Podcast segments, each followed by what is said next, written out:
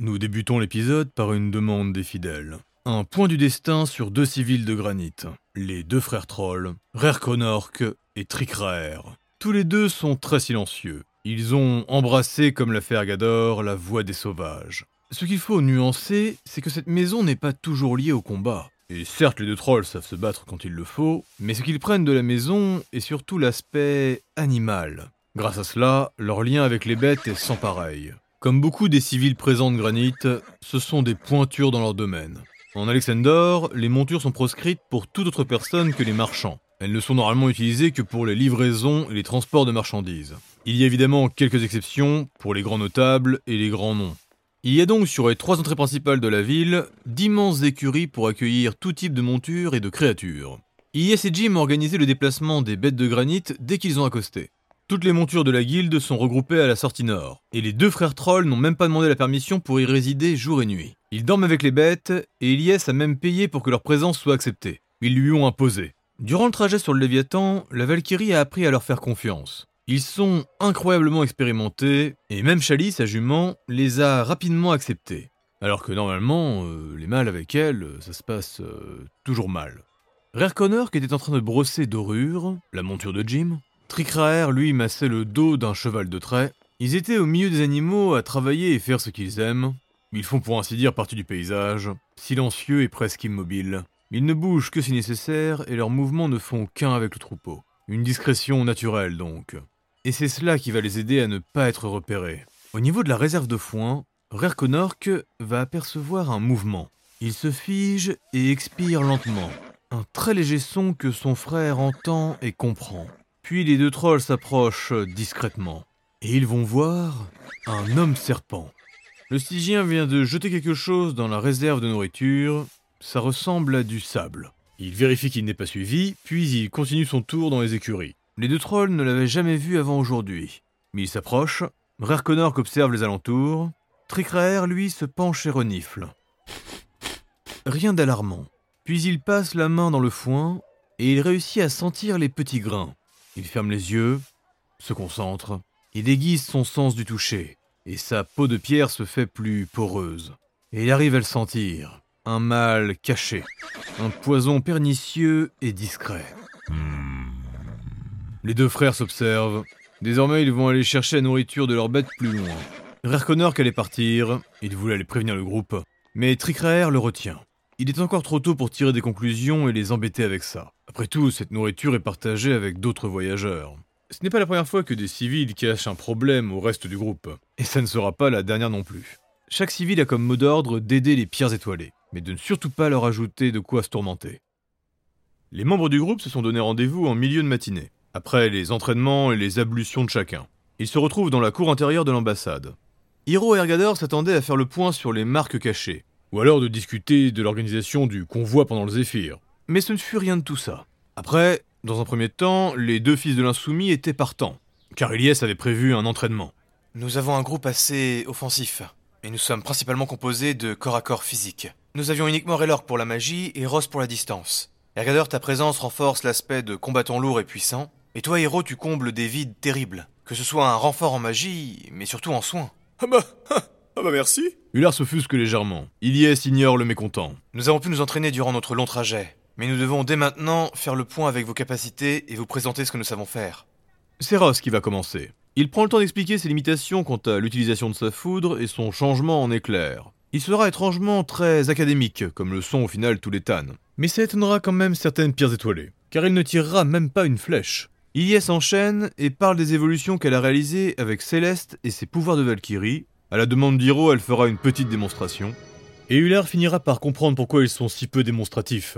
Que ce soit le Valkyne ou la Viking, les deux ont déjà combattu avec Hiro et Ergador. Raylork lui va en profiter pour faire une présentation assez complète. Entre ses lames et sa magie, il va se défouler. Bien que trop bourrin à son goût, Ergador approuvera sa furie. Shinsu fera un peu comme Ross. Enfin, beaucoup plus raccourci. Il expliquera succinctement ses capacités, et pour la dévoreuse... Euh, Évitez de vous en approcher et n'essayez jamais de la toucher. Hmm. Ergador fait le parallèle avec ses gants et comprend très facilement. Hiro, pas du tout. Le kobold s'est même rapproché du Frostalf. Elle fait quoi si on la touche? Hiro, je déconne pas. Parfois, euh, je la contrôle pas. Car ça t'arrive de la contrôler? S'étonne Ilyes avec un sourcil en l'air. Bon, à mon tour, à mon tour. Mettez-vous en formation. Voilà. Rapprochez-vous, Ergador. Je débute mes chansons. Les trois élèves du lard sont venus pour observer, mais pas seulement. Vous comprendrez après. Le Scald va réciter ses chants magiques, changeant la dynamique des corps et des esprits du groupe. Chaque Scald est différent, et ils ont tous des partitions qui leur sont propres. Mais ils seront étonnés de la variété de chansons que possède Ular. Et quand il termine avec un chant draconique pour invoquer le feu bleu, Hiro sera très intéressé. Ular va aussi mettre en avant la voix de la protection, et il finira par demander à Ergador de l'attaquer. Hmm. Et le nain va s'exécuter, mais il va quand même essayer de se restreindre. Trois des disciples d'Ergador seront présents pour observer le moment, et ils seront un peu déçus de voir leur maître se retenir. Mais ça ne va pas durer longtemps. Mais je m'attendais un petit peu à mieux, maître sauvage. Et c'est ainsi que le duel va s'engager. Tous pourront voir les gants du nain s'embraser et augmenter en taille puis cracher du feu. Sans parler des capacités physiques d'Ergador qui sont hors du commun même pour un gardien, le nain, et aussi ses gants, contrôlent le feu, la terre et le magma. Et Raylork a même observé qu'il pouvait manipuler la fumée. Ular sera surpris par ces techniques. Entre les déferlantes de coups et les attaques construites, le Scald va mettre tout en œuvre pour parer et esquiver ses assauts. Utilisant sa magie et ses postures, il veut éviter d'être trop violemment touché. Le nain réussira tout de même à passer à travers sa défense à trois reprises. Et c'est après cet échange impressionnant que les deux opposés du groupe échangeront un respect mutuel. Ergador va savamment présenter le reste de ses capacités, ce qui prendra un peu de temps et va en émerveiller certains. Hiro est le dernier à passer. Bon, allez, regroupez-vous. Je vais pas chanter, mais ça pourrait quand même vous faire euh, quelque chose. Il commence à invoquer. Raylork s'inquiète. Hiro, euh, est-ce que je dois contrer? Non, pourquoi? Il est en train de finir son incantation. C'est une boule de feu que tu vas nous balancer, non? Exactement Presque tous pris au dépourvu, ils se prennent la boule de feu enflammée, et les flammes blanches vont les dévorer. La sensation de brûlure se change immédiatement en un étrange rafraîchissement. Presque mentholés, ils passent à travers leur corps tout entier. C'est impressionnant, mais ce n'est pas de la magie des Hir. Non, je n'ai rien à voir avec la déesse. Héros, je ne pense pas qu'on va embêter le reste du groupe avec ça, mais il va falloir regarder et comparer nos capacités de soins. Oh, mais d'ailleurs, moi aussi je développe des magies pour guérir qui ne viennent pas des. Shinsu Cap Ular se lance dans un mouvement dansé et magique. Shinsu est complètement pris au dépourvu. Il venait de se servir un verre de vin. Mais il se lance quand même en direction d'Ular. Les deux se rapprochent en un seul mouvement. La cape au vent.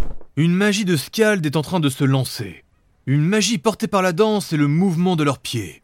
Mais le verre de Shinsu se renverse et les deux capes des pierres étoilées se retrouvent en mêlée.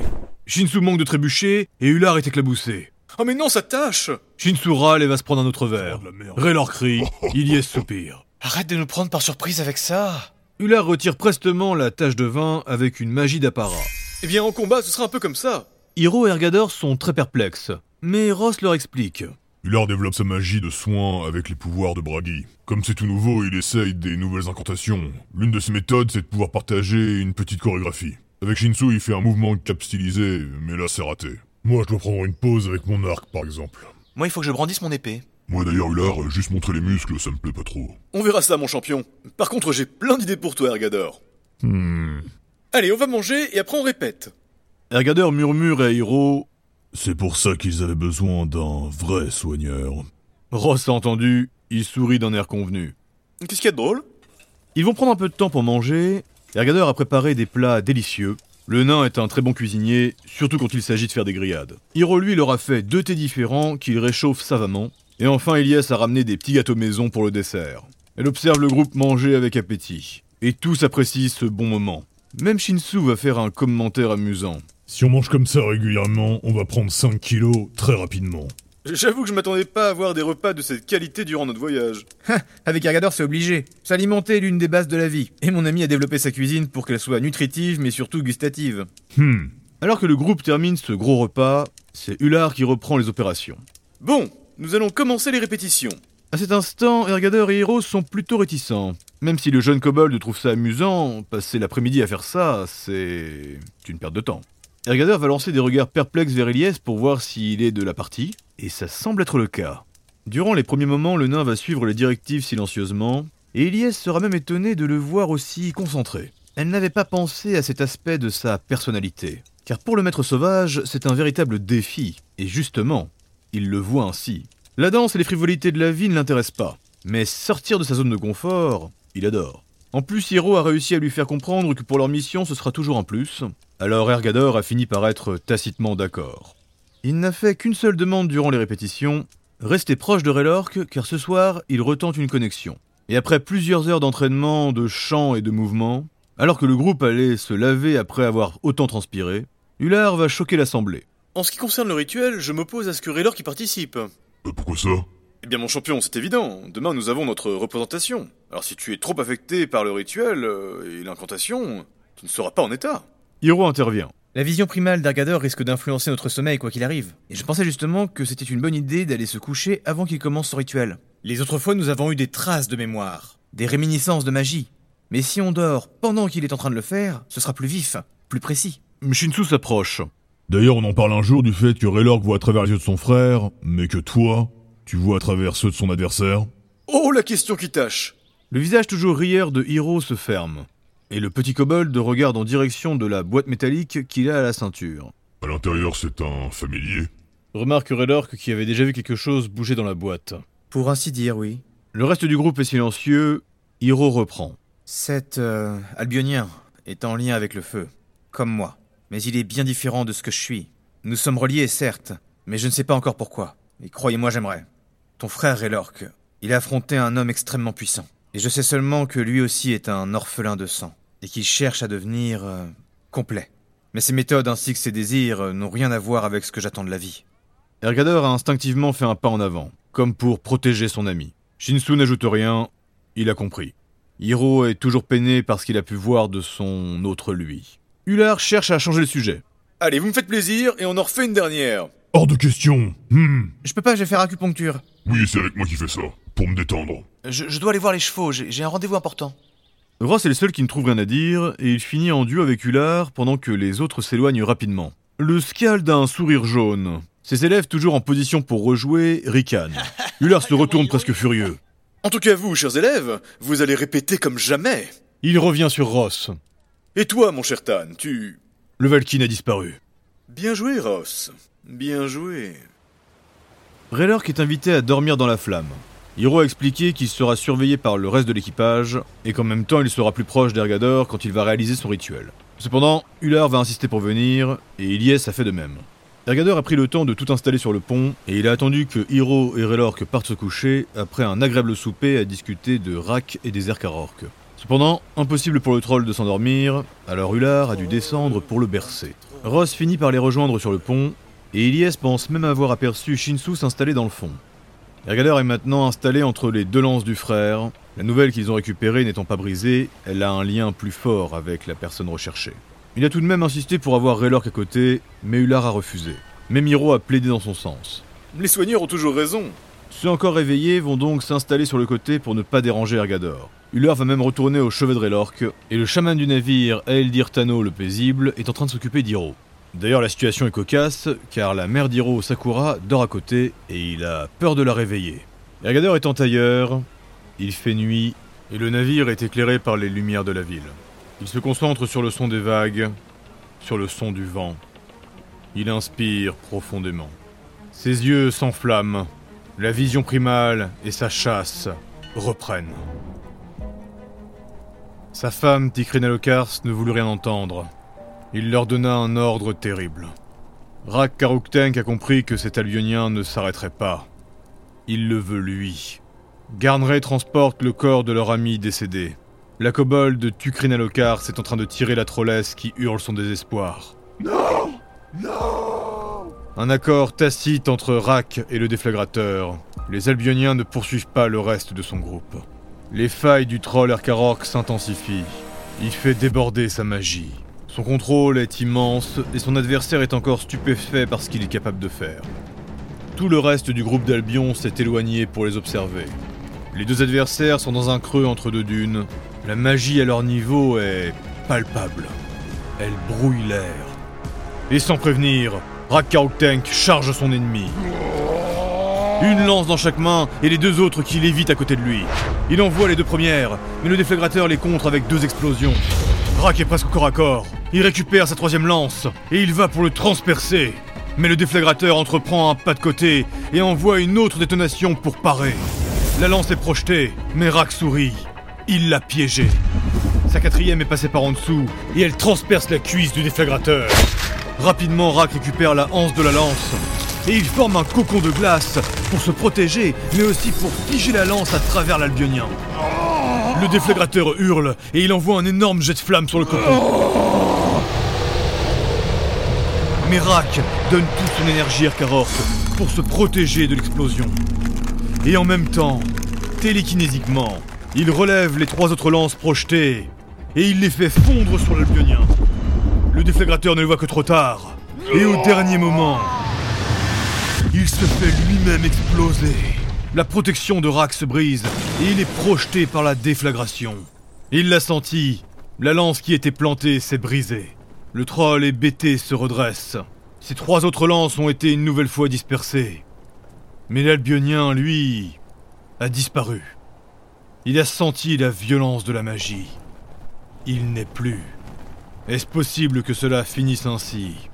Rax sait désormais qu'il est fait de feu. Cet albionien est fait de détonation et d'explosion. Alors il doit... Au-dessus Dans les airs À cause du soleil, il ne l'avait pas vu. Le mage de feu a les pieds projetés par des jets de flammes. Il incante tel un acharné. Une vingtaine de projectiles sont en train de l'accompagner. Il tombe sur Tank. C'est une vision cataclysmique. Une vision de fin du monde où des météorites viennent s'écraser sur la Terre. Rak incante à son tour. Il lève les bras, se charge de magie Karork et envoie un barrage de projectiles. Les plus grosses comètes qui tombent dans sa direction résistent à son assaut, mais la plupart des autres boules de feu sont contrées. Rak pense à son frère. Il charge de la magie dans ses poings, et il va la relâcher au moment de l'impact. Le déflagrateur est toujours poussé par ses flammes, et il tombe droit sur lui. Il va encore se faire exploser lui-même. Le troll envoie de l'énergie à travers ses jambes, et il réanime ses trois lances. Il frappe le sable avec l'un de ses talons, et l'une d'elles se redresse chargée de magie. Elle s'élève pour intercepter son adversaire.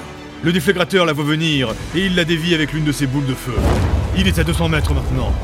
Pendant toutes les manipulations décrites, la déferlante de Rack continue d'amenuiser les projectiles qui tombent sur lui. L'un comme l'autre n'arrête jamais d'incanter. La deuxième lance arrive et le déflagrateur l'arrête avec une comète. Il ne reste que 100 mètres. Le mage de feu sait que la troisième va venir, mais elle tarde. Les projectiles enflammés s'écrasent sur le sable et le vitrifient. Et les magies qui émanent du troll depuis le début changent la géographie. Le troll envoie ses deux points en avant. Le déflagrateur se courbe en arrière un instant. Et les deux déchargent la magie qu'ils ont emmagasinée. En frappant, ils se sont presque physiquement touchés. Mais alors que la formidable explosion retentit, un bref instant il le sent. La troisième lance transperce son corps. Et le déflagrateur, dans l'aveuglant mélange de leur magie, sent que son adversaire est toujours en vie.